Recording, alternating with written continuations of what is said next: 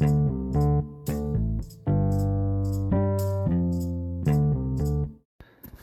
morning. Uh, we've got Saturday morning here, July 10th, 2021. Um, back after post breakfast, and I think um, we left off in somewhere around 1987.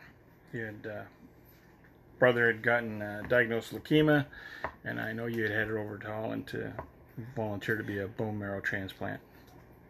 Yeah, the uh, oh gosh, we're at 43, episode 43 already. Yeah, I uh, I got a message that uh, that Harry was diagnosed with Yep.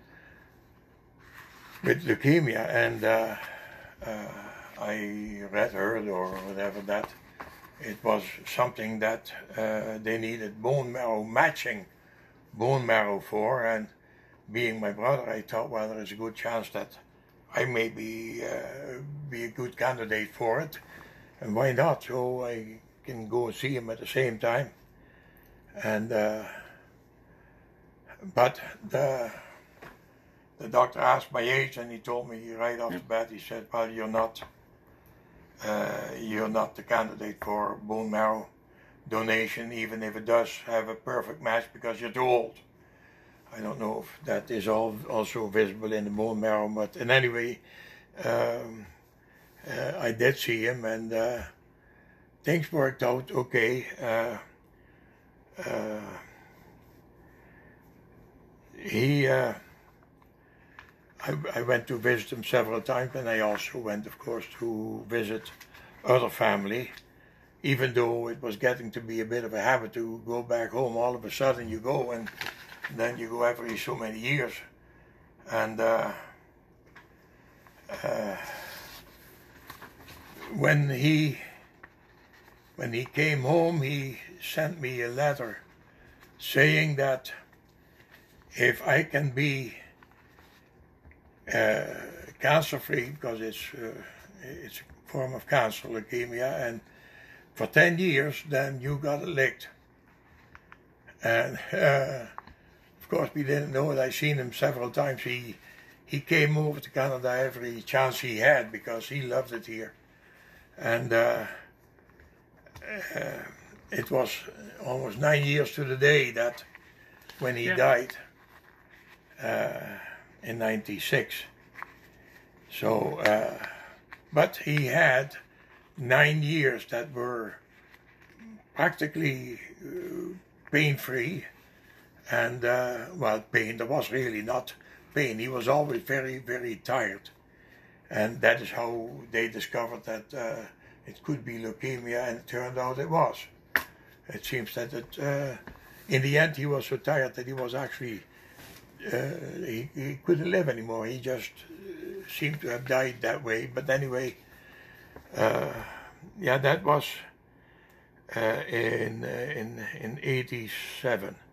Yeah, in '87 I went back, and in that uh, in that same year, I think that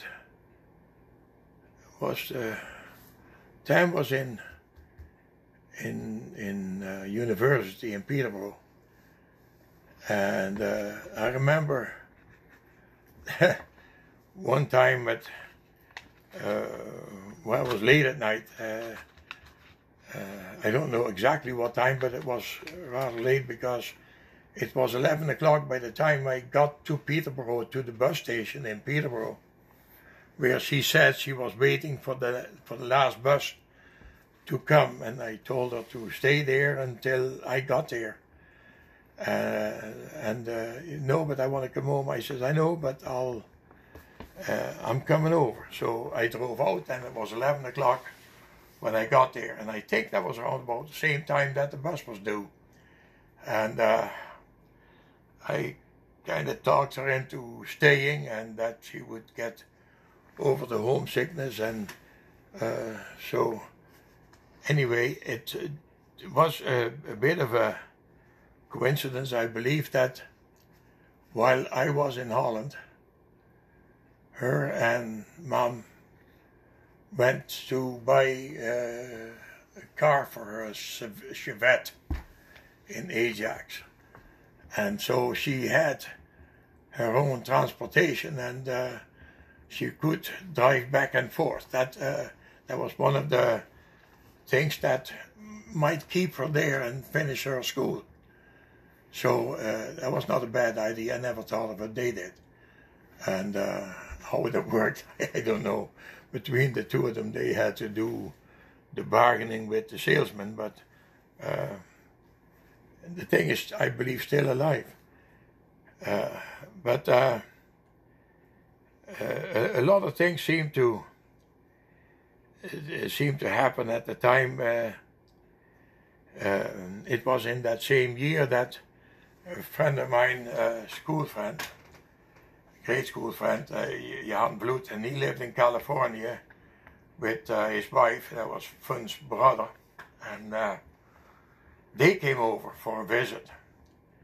So we did what we always do, we go here, there, and everywhere. We had a nice visit at uh, Cullen Gardens, and uh, old Len Cullen, he was in Holland for doing liberation, and he saw the little Madurodam in Holland. They made like a, a, village that was a miniature kind of village, and uh, and he was very much impressed by that. Uh, every house in that village was uh, an existing house somewhere. It had a fire hall and it had a town hall and it had everything, but the the things were only uh, at the most knee high and uh, and it had a railroad track. It had roads and all kinds of vehicles going. It was a beautiful thing. You could stand there, look down, and see a village life happening, as if you're up in in in a helicopter looking down on the goings on in the village, and that was all made for. Uh, so anyway, Len owned a good chunk of property there on Highway 12, and uh, he he made a on the Highway 12, and he made a that a copy of that Madurodam uh, right here in Canada, and and then uh, his property he got a, a different like a different idea. Uh, he brought in bigger buildings, um, historic buildings. In fact, I had one that uh, uh, made it easy. He just picked it up and had it brought over to his grounds where people could go and see, and uh, me the trouble of demolishing it. And at the same time, piece of heritage was saved. But uh, it got to be a very popular place. He spent quite a bit of money to to make it that way. But uh, Cullen Gardens, as it was called, was uh, uh, I don't know if it was called, yeah, Cullen Gardens. Uh, and it was very popular. There was a lot of people went there, especially the first few years. Uh, but later on, unfortunately, it got sold off. The property got uh, so valuable that uh, he was better off to collect the millions that it was worth than rather than uh, having the headache of running uh, that company to, to to have those gardens operate and they had a heck of a nice restaurant in it. Uh, I enjoyed the restaurant. We had good food. It was uh, pleasant. You could uh, look out. You could actually, if you sat in the right place, you could see the village, that little uh, miniature village going around. And uh, yeah, that was in '87 as well. Uh, you said this was Jan Bloed. Johan Vloes, yeah, yeah. he uh, he's dead now. But uh, Johan and I, we were uh, uh, during the war, we were kept inside. Skulls told us we had we, we got punished for whatever we did, and we had to write some lines, uh, like hundred lines, and mm. then after he comes back from his supper, uh, he would check it, and then we could go home. But it turned out that once he was gone and the rest was gone, and it was just him and me sitting there.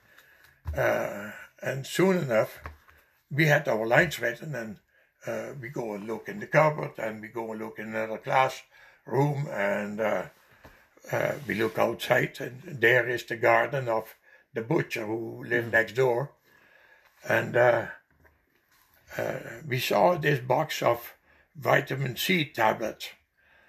And they, uh, during the war, the schools were all getting these vitamins, so the kids were good and healthy for Hitler's army. And uh, boy, if we get one every week, we get one of those vitamin C pills. Mm-hmm. Imagine if we, if we eat a few more, we will be healthy. You know, the mind of a young kid. So uh, they were sour, but uh, they don't taste bad. And you have another one. And there's a box of 500 tablets in one box, a white box. And uh, uh, you want another one? Yeah, yeah. No, it's not too bad. Yeah, if you let it melt in your mouth, uh, don't chew on it. Well, but I can have another one and I'll chew on it. And so anyway, we uh, we didn't finish the box, but we had quite a few each. And uh, of course, we didn't know at the time that you can get very bad diarrhea if you eat that many vitamin pills, mm-hmm. that because they're not meant to be a meal. And by six o'clock, uh, Charles hadn't come back yet. And he probably forgot about us. So we opened the window and we jumped from there into the garden of the butcher and then walked along his house and out and we went home. And uh, he never said anything the next day and he never even noticed that we had been at his vitamin box. But uh, yeah, that was that Johan Bluth who came to visit us, him and Yeah. Marie. Yeah. And uh, so we went to Cullen Gardens, and of course, we had a lot to talk about. Uh, Marie being Fun's sister, and I knew her from back home very well. So, and uh, and of course Johan as well. So we had a great old time, and Mom got to find out a lot of things about my younger years that she never knew. Um, however, she liked it. And uh, yeah, that was that was in '87. Uh,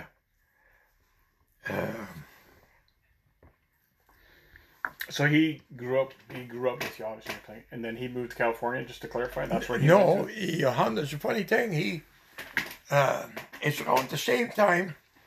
We went to Australia. Yeah.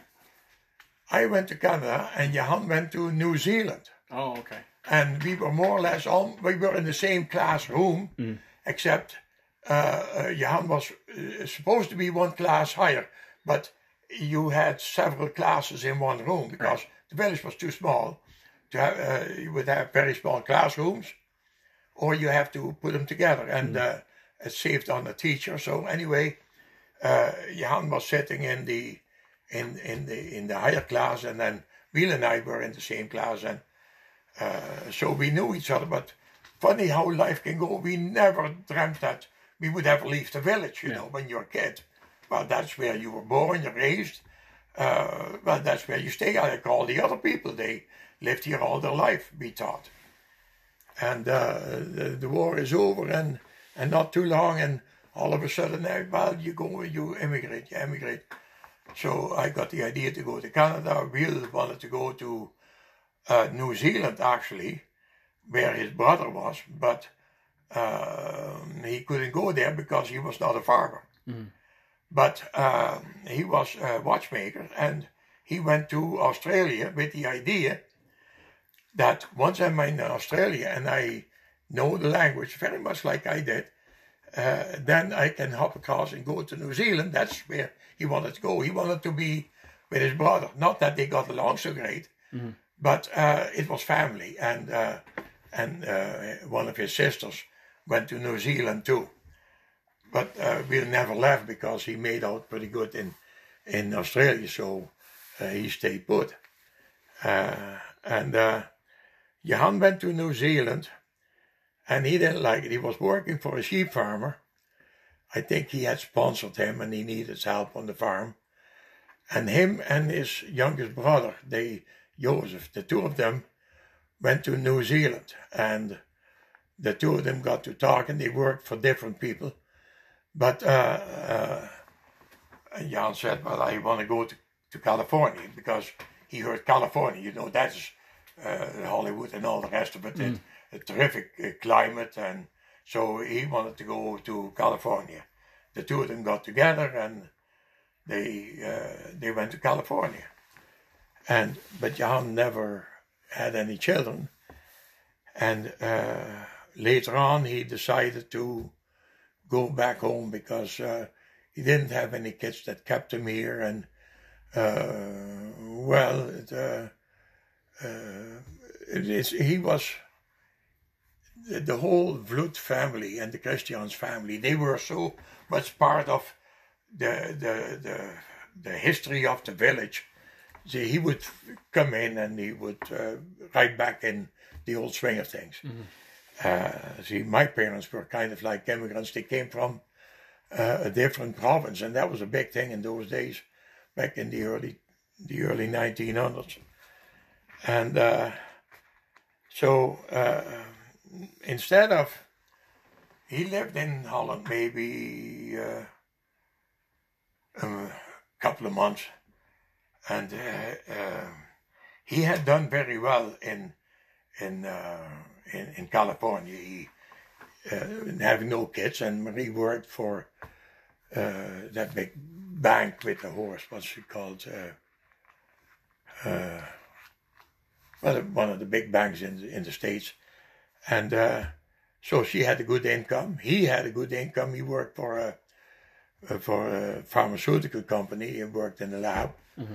So uh, well, they had to do something with the money, and he invested, and it was at a good time in history because uh, things were booming, and uh, so he had a good pot of money. Now, when he came back home uh, to stay. He, what am I going to do with that money? Because the the Dutch government is not like any other government. They uh, they got they know how much money you have. There, there is no way that you're going to get anything in there without the government knowing. If you want to know how much money you have, phone the government. They can tell you better than you can yourself. So he uh, he decided he was going to Belgium, and Belgium was a lot freer. It's, totally different in that respect. Mm-hmm.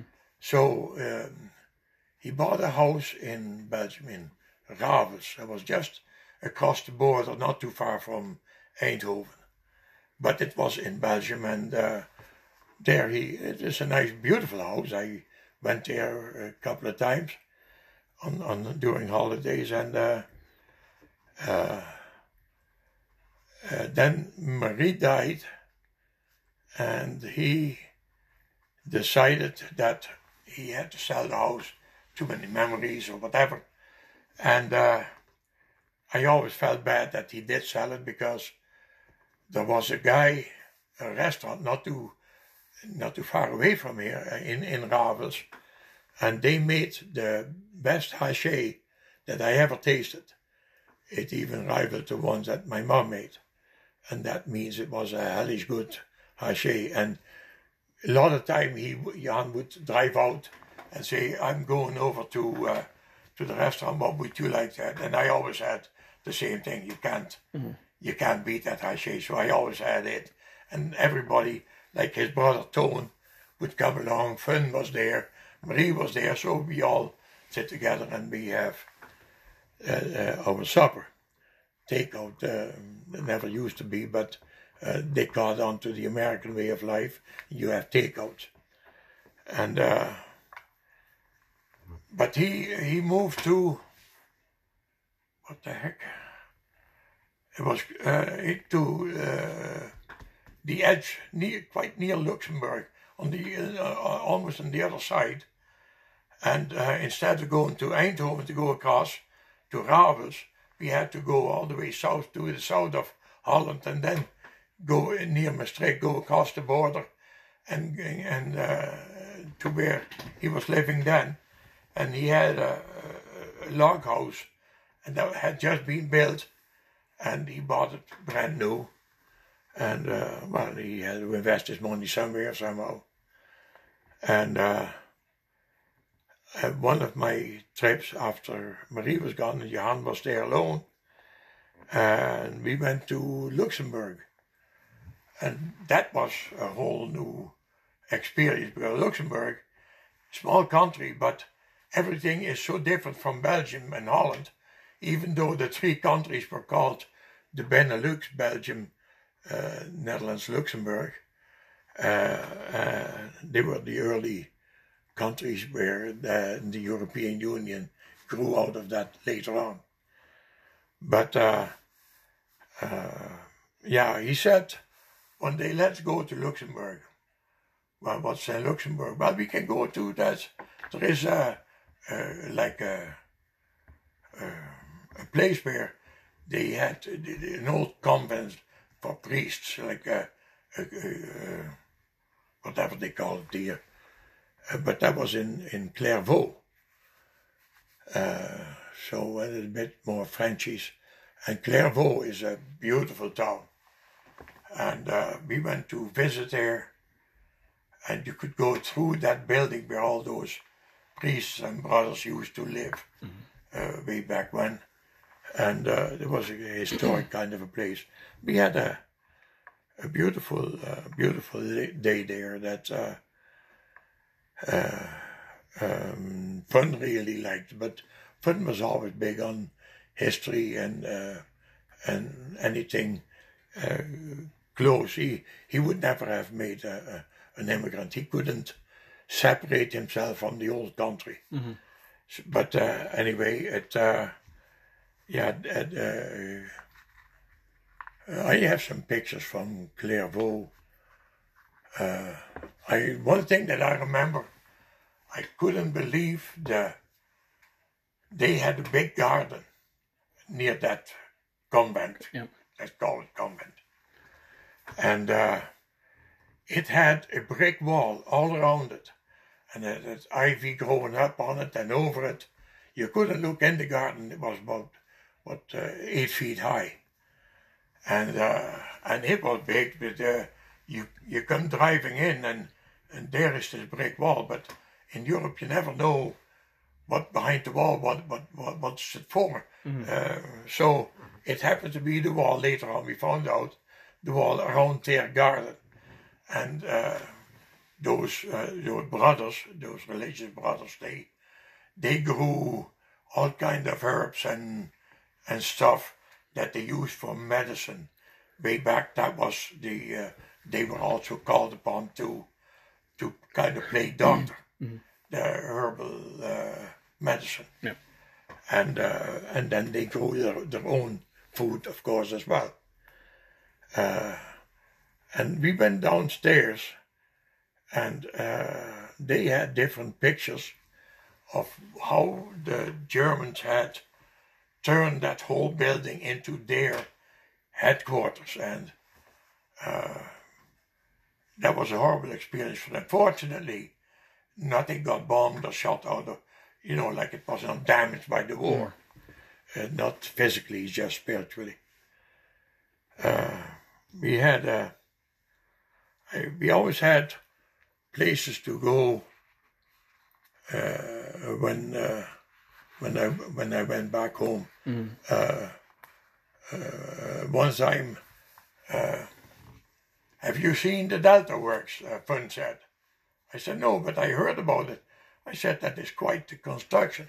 In '53, they had these floods in in Holland, and the dikes broke, and of course the land being the dikes were because the land was lower mm. than the sea the North Sea. And uh, so if they build a dike, they could pump the water out. That's why they had all those windmills in a couple of centuries ago to keep on pumping the water across the dike back into the sea. And the land could be cultivated for agriculture because it was a small country and you could make it that much bigger. So that is why they had the delta works. And when it comes to uh, fighting water, I think the Dutch have a little edge over the rest. Anyway, they built the, the, the gates so that uh, uh,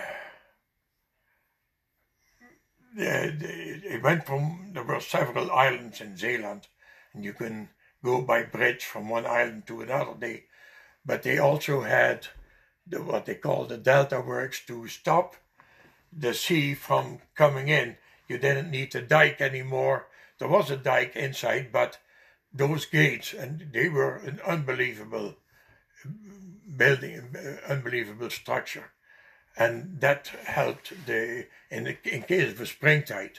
So if you had the moon pulling the tides up too high, it would be too big a force on the dikes. The dikes couldn't hold, and it cost thousands of lives at the time. I went to see it, a hell of a mess, in '53, and uh, so uh, uh, we went to see the Delta Works, and they uh, Holland didn't have any rocks or anything. It was all slip, you know, like um, stuff that comes from the mountains in mm. Germany and Belgium and Luxembourg, and it washed down the rivers and uh, over the ages. Uh, there is a piece of country, and well, it was called the Netherlands, and uh, uh, so there is not too many rocks, but they needed a lot of rocks because those things that they built, I don't know how high they were, but uh, quite high, and those gates. Story, were, two story. Pardon? You have kind of approximation, like a two story, three story? Uh, uh, uh, something tells me. 50 stories? I have no idea. It, uh, I'm not sure whether it uh, is true or not, but something tells me 300 feet. Mm-hmm. Okay. Uh, but I may be off, I don't know. I have a paper somewhere where, with the details on it, but yep. well, I saved it when I went to visit here. But those gates could be hydraulically pulled up and let down just to ease the whole thing. Uh, because between the dike and the sea, uh, uh, that was free. But mm. if the high tide came up, then they closed the gates and the water wouldn't be pushing against the dikes and they wouldn't break. Right. And we were safe. But the the size of that structure, and it was long, I don't know. Those columns, they they had an island there they, an artificial island. They built that right in the middle of the whole thing. And on that island is where they built those huge concrete columns. Mm-hmm. And uh, uh, uh, when they were ready, they were lifted up. I don't know how many hundreds and maybe thousands of tons that each column weighed. And they made a special boat, and that looked like a horseshoe, and it would come around that column, and then they had. Uh, you just have to see it to believe it. Yeah. And the hydraulically, the columns were lifted up just enough that they were clear of the soil, and then the boat would go over because the upward pressure of the water took so many kilograms weight off the column, because mm-hmm. otherwise the boat would have, if you had to push it above the water, I don't think the boat would have been able to do that it, it, because it would have sunk. But the, everything was calculated to to the, the, finest details, and they dropped them in. But where they placed them, they had to make a big pad, and they had another boat to suck up the silt so that it got to be a little bit solid. Then they had other boats picking up rocks in Norway, of all places.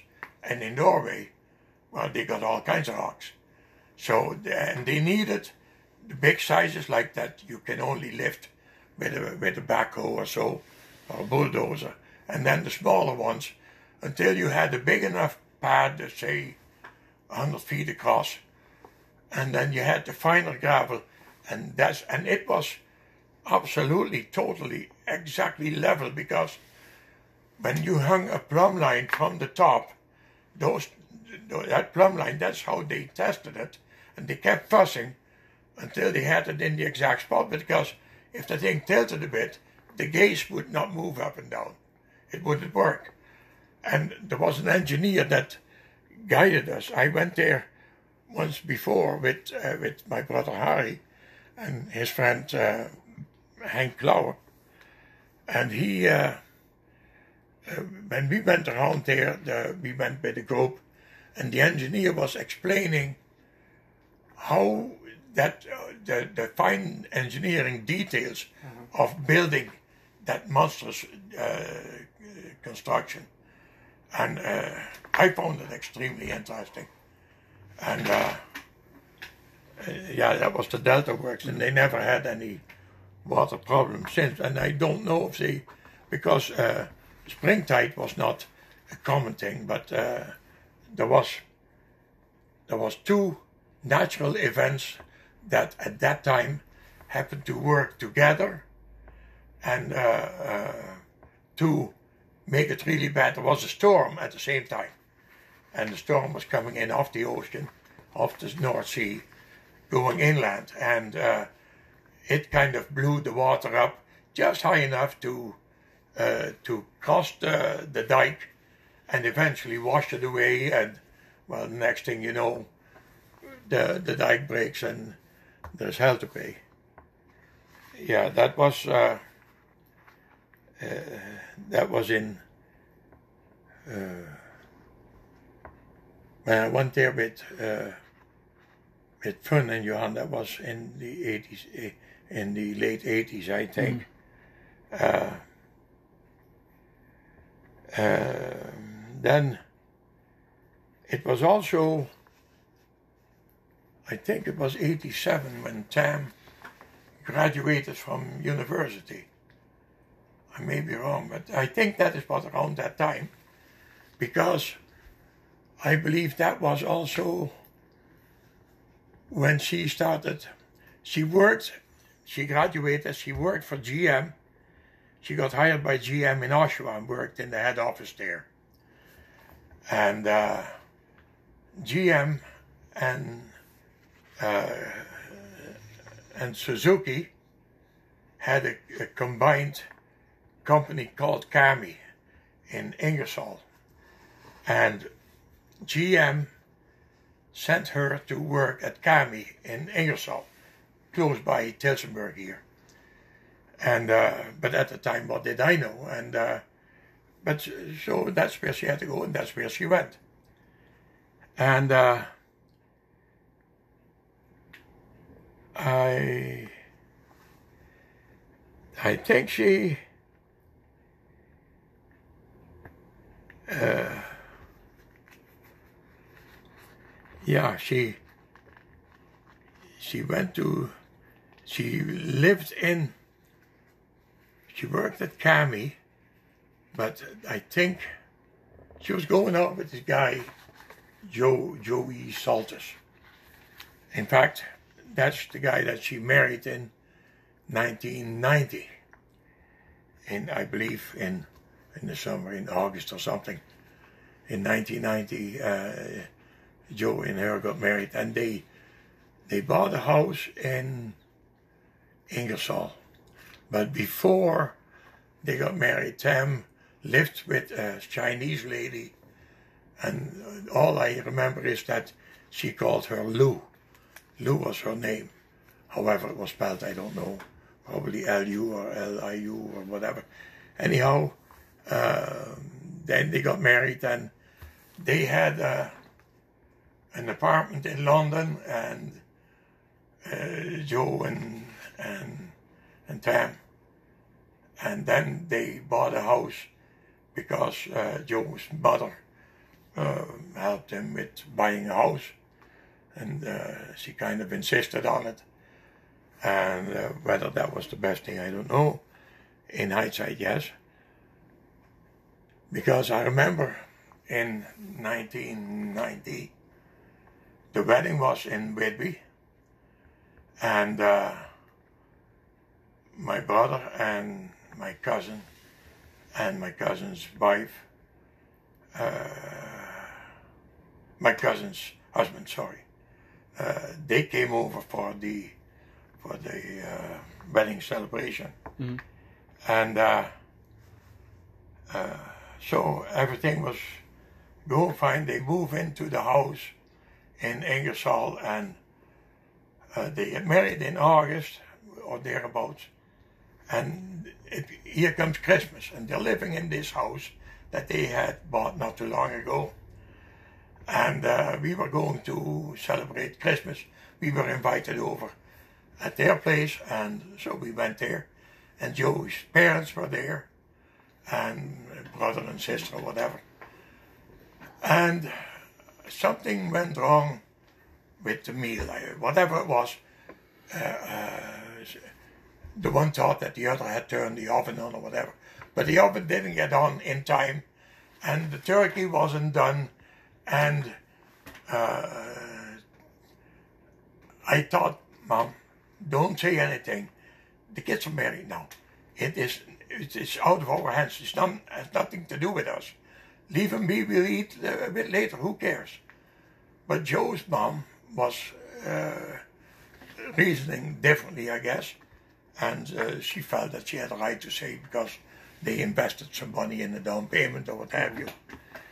And uh, she started to lay into them, and that is something that now you make it my business because you are talking to my daughter in a way that I cannot approve of. And uh, uh, no, the, so I bit my lip and uh, I went for a walk. I still have the letter opener that I made out of a chunk of wood that I saw somebody had piled against the back fence in his backyard. And I couldn't believe my eyes. There is a pile of walnut. Firewood. They had to cut into firewood chunks.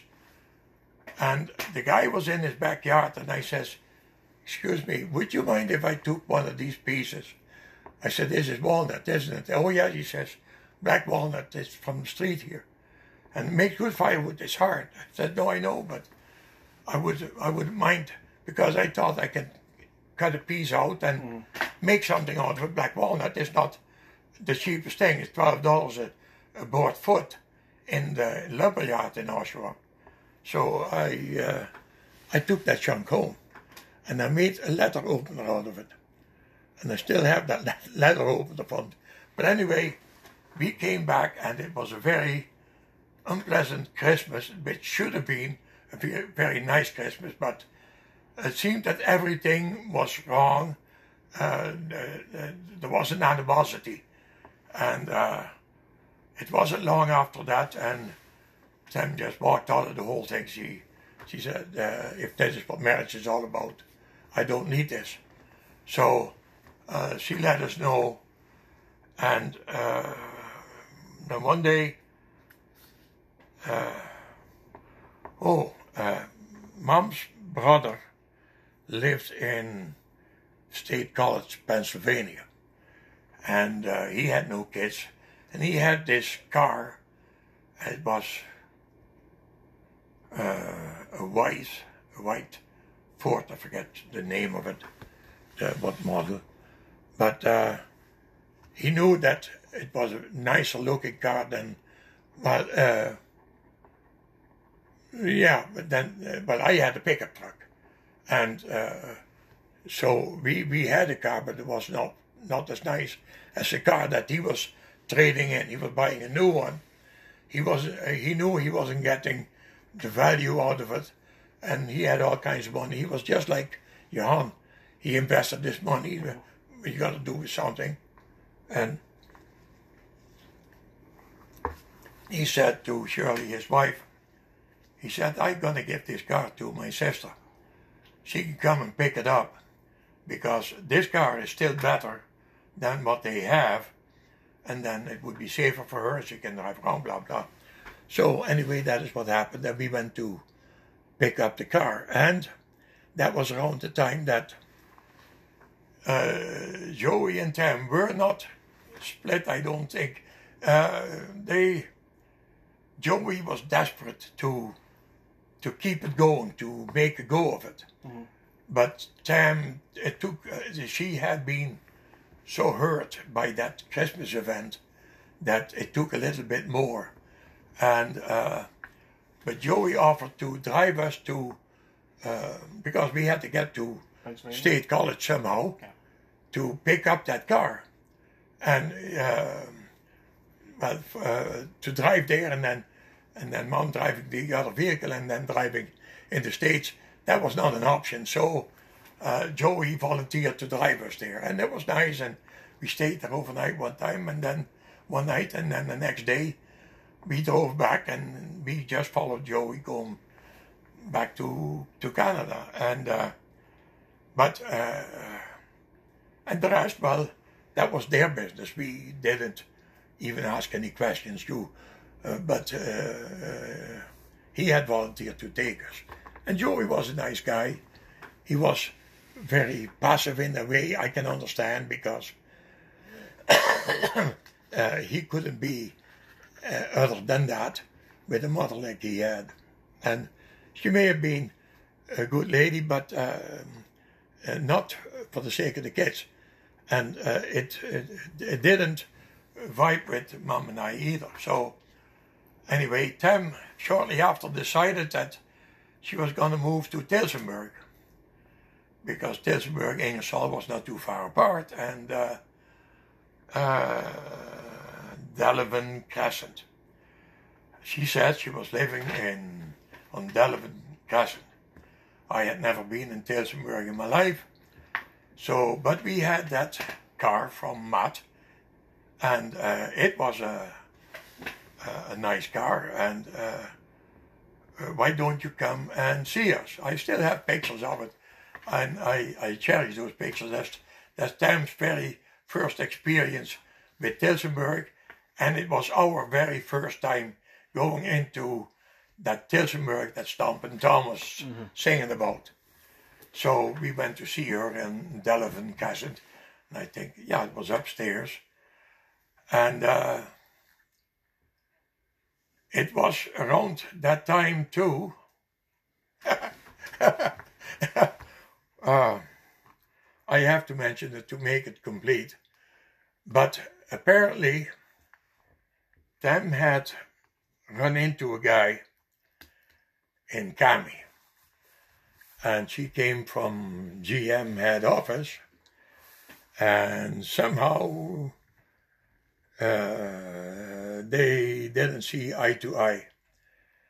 And later on, it reminded me of Brandel and the dog in the park in Brooklyn. Anyway, uh, it wasn't long after that, and we were living on IB2 there in Whitby, and she asked us, well, we meanwhile found out that she had, she and Joe had split, then uh, Joe's mom phoned us and we will not stand for it and we got to keep it going. I says, there is nothing that we can keep going because it's up to the kids. If they cannot see eye to eye, then they shouldn't live in misery for the rest of their lives. They might as well split before they get children because the kids are the ones that always pay the price. So I said, no, I leave the decision up to them. Anyway, uh, is it okay? I met this guy in CAMI and uh, I have gone out with him a couple of times. She was quite straightforward about it. And I would like to, I would like you to meet him. Uh, could we come down on, oh, I think it was on a Sunday? Well, yeah, boy, of course.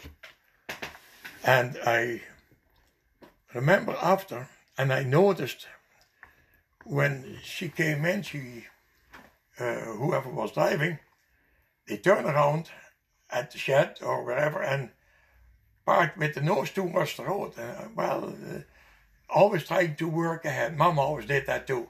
Uh, uh set the table for supper time, it was five hours away. Anyhow, uh, they come in and, uh, hi mom, hi dad. This is uh, the, the guy I was talking about uh, is Rick Bull. And uh, Rick, this is my parents. So, hi, how are you doing? How are you doing? So we sat down and uh, you may very well remember because you were that same. I was there. I was there. You sure you were there? For sure. That's why the nose was towards the road because Dan didn't know how old fashioned we were or what because in the old days, you didn't just split it. Certainly not after half a year. You, it's your bet. You lie in it. Uh, but we didn't see it that way, and the the happiness of our children was first and foremost. but Tam didn't know, and she was afraid that it might, and she probably knew that Rick guy better than than we did because we never saw him before, and uh, so uh, I wonder. It, but I always had, uh, I always got the blame. Uh, so what is Dad gonna say? Well, Mom, uh, whatever Dad says, Mom will go along with it. And uh, I said, but uh, you, you just got married to Joey, and whatever the the conversation was, and I was talking to Tam because, well, uh, it was her life that I was concerned about. Uh, uh, because she had just before uh, gotten married and then they split, and uh, what's happening to you? And, and all of a sudden, and I was shocked out of my boots. I never would have expected that. And you got up, yeah, you were that Rick guy, and you got up and you you actually stood up and said, "Look straight at me. I don't want you to talk to like that to my future wife." It shocked the hell out of me. I, what the hell are you talking about, future wife? Well, of course, two and two is four. You're going out. The possibility is far better than going out with the guy next door. And I was so shocked that I didn't have an answer. It's a good thing I didn't, because it turned out that not too long after, uh, her and you got married. And it wasn't long after, and there comes our first grandson. And it wasn't long after that, and we got the second one. And as luck would have it, a couple of years later, there was our second granddaughter, Sonia, had the first grandchild. And uh, so it, uh, I never would have guessed at the time that things could go. I, I thought, boy, things look bad. Tam deserves a lot better than this. And why did she get to marry to Joey? And why does she have to? Uh, uh, why can't she leave the kids alone and meddle in their affairs? And because I thought, well, that Joey was a nice enough guy. He was very friendly. Was very polite. Uh, but okay, if they uh, actually uh, Joey may have come on strong compared to the guy that she once went out with when she was in in uh, in Peterborough. Uh, Bob Cole, I think his name was, and uh, Bob was uh, he was a nice enough guy, but he was uh, too uh, too subservient, let's say. Uh, uh, Tam needed somebody that she could lean on. She was, she had an emotional makeup that she could not take the wheel if if it wasn't called upon in an emergency. In everyday life, she needed somebody who was behind the wheel all the time. And uh, it turns out that Joey wasn't his his mom so it's, it's up to her. And here is this red guy, as mom would say, dingus, and and uh, the way he talked to me, I thought that's what Tam needs. That is what she's looking for. But she was never in GM before. She could have never known. Just uh, uh, fate. Uh, this uh, the Germans would call it Schicksal. It is just fate. And uh, so yeah, they they got married, and well, here we are sitting at the same table, and uh, I have been very happy. In fact, uh, it was not too long after then the kids were all gone. John uh, got married, and uh, so there was nobody home, and Tam phoned and suggested that mm-hmm. No, we, we went back and forth almost every week, driving back and forth for a while when I had eye problems uh, with the train. And, uh, then Tam suggested that if you're coming to Tillsonburg all the time anyway, why don't you move to Tillsonburg? and that's what we did. We looked around and uh, we we were there for a week here for a weekend, and we looked at different houses. There was a real estate lady, and then this house, and it's so much, and uh, know, let's go in. But this house was not on the market yet. They had it, but it had not. Been, uh, the the real estate people, I believe, had gone through it to see what it's like to be able to sell it, and. Uh, I forget her name now, but uh, this lady, she uh, she said we can go in here, and she had uh, called up. Yes, you can come in. It's fine. And we came in here at the front door, and uh, the lady that owned it uh, was in the front hall, and come on in, and she was mopping the the hall in the front. Mm-hmm. Uh, I thought, well, that's because we've come to look and then let's quickly mop it up, you know how women are, uh, or at least can be. And so we go over. I couldn't care less if there was snow footprints on it or what. And we looked around. And then when I came in the kitchen and I looked and I saw this little shed sitting in the back, it's a good start for a little workplace.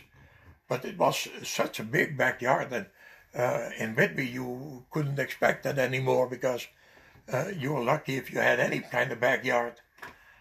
So uh, I said, and how much is this? So we got to talking uh, uh, about prices and whatnot, and I we came in and uh, we passed through what I call the four corners because Broadway and Brock Street to me remind me of the four corners in Whitby. Mm-hmm.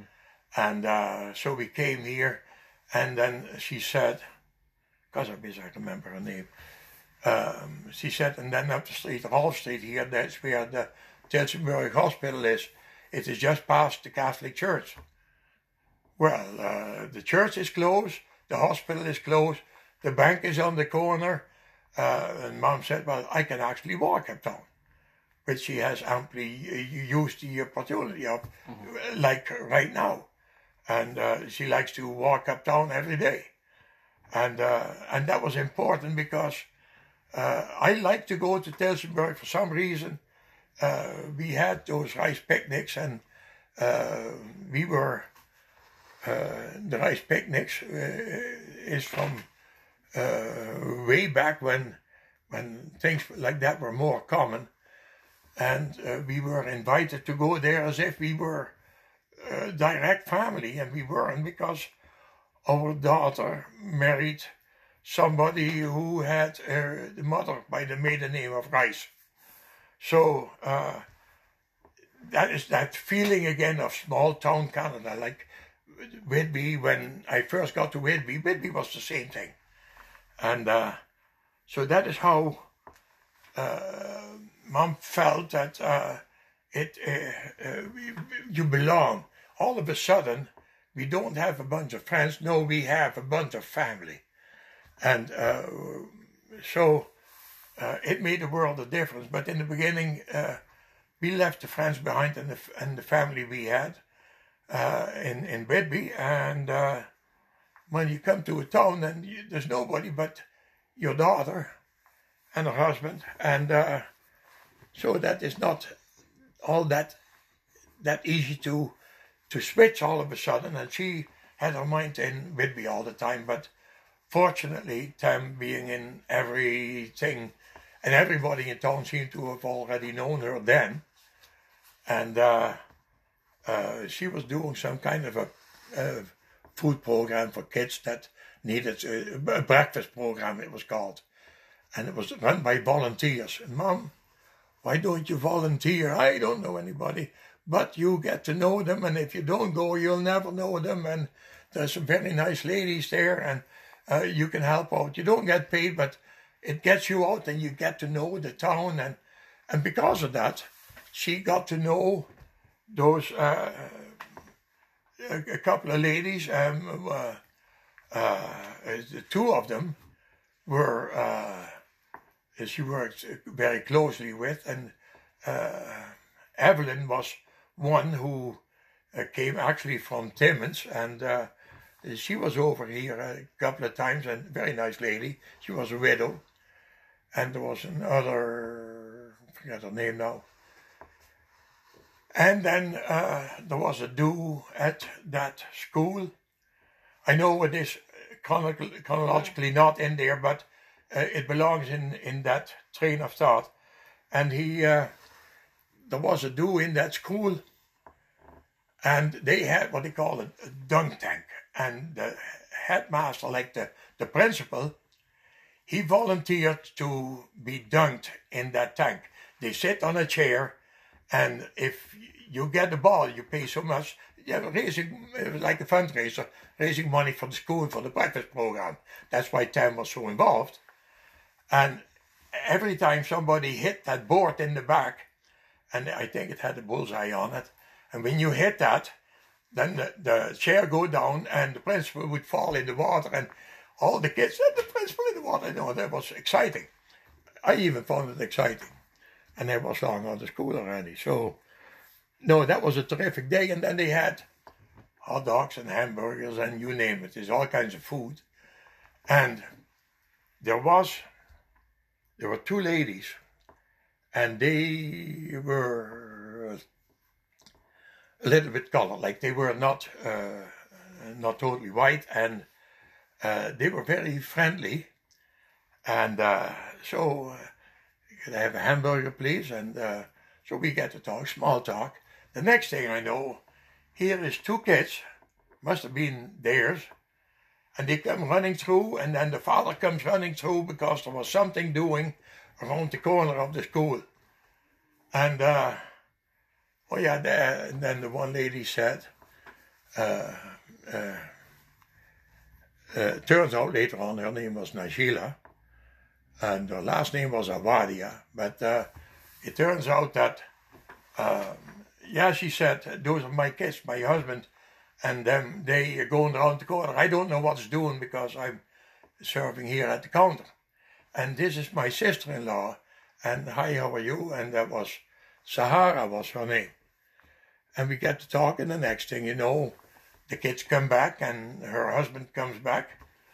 And, uh, oh, uh, I'd like you to meet my husband, uh, Alnor. So we uh, talked to each other for a bit. And, uh, and uh, so I gave the name. And, and then he said, Alnor said, well, in our culture, we are not supposed to talk to people older than us and call them by their first name. But they had heard our kids call us, or our grandchildren, uh, your kids, mm-hmm. call us Oma and Opa. He said, would it be okay if we call you Oma and Opa? We are allowed to do that. And, uh, well, uh, of course, uh, it, it, was kind of, I thought it was an honor to, uh, for those kids to see us as their opa and oma. And uh, the friendship followed, and to this day it still stands and just as strong as it ever was. And they're terrific people. And it turns out they were originally from Tanzania. And he studied at the University of Toronto, and to put himself through the university, he drove truck at night and on the weekends. And whenever he had the time, I don't know what kind of a truck it was, maybe a milk truck or whatever. But that is what he did part time to get himself through the university. And he bought a house in Tillsonburg because Dr. Patino, the dentist, he, he, uh, he became a dentist. That was always his plan, but he had to have special studies here because dentistry from another country wasn't recognized here. So anyway, he had a uh, a day or two a week that he could work over at uh, at Pat, uh, at uh, and then he uh, it got better, and he came every day, and that's when he bought a house in uh, in Tillsonburg, and we got to be more and more friends all the time, and yeah, that was a something that happens, and if we hadn't stopped to have a hamburger at that moment, we would have never known them. But okay, uh, Now, uh, the, the, the pictures of the kids are on the fridge here. That is uh, how things can go in life. And uh, uh, now I got to see where. No, I think we're almost done. I think you Oh, got four was- seconds left. Oh, well, anyway, then. Uh, Okay, uh, we're kind of running out of time here, so uh, we'll kind of pick up uh, next week. It sounds like you've got to the good parts of the story where I'm Yeah. involved, so that's yeah, yeah, well, part. that that day I'll never forget. Uh, uh, I never thought I wouldn't have ever dared to uh, to say something like that, no matter how much or how little it might please my future father-in-law. Uh, but uh, you know, he's up there, and uh, I'm your potential son-in-law. I uh, I wouldn't have dared that, but you shook me out of my boots. And I'm glad that it worked, that, that it happened that way, because I knew that that is exactly what Tam needs. She needs, uh, because I was always there for her. When something happened, I took her, if it was good or bad, I was always there. She had to have that sense of security. And, uh, and Tam, being very family minded, uh, she needed somebody that uh, she could look after the children. She looks after the family and the family affairs. But she has to have somebody who stands beside her and takes the reins when uh, something uh, from the outside starts to uh, infr- infringe on, on their family life. So when I noticed that, uh, I thought she couldn't have been luckier. Now, uh, you got to be lucky anyway. It could have could have turned out all turned out altogether different. Uh, who would have uh, even we've been here now what almost 19 years, but uh, even 10 years ago I would have never dreamt that uh, that uh, we would make this podcast together.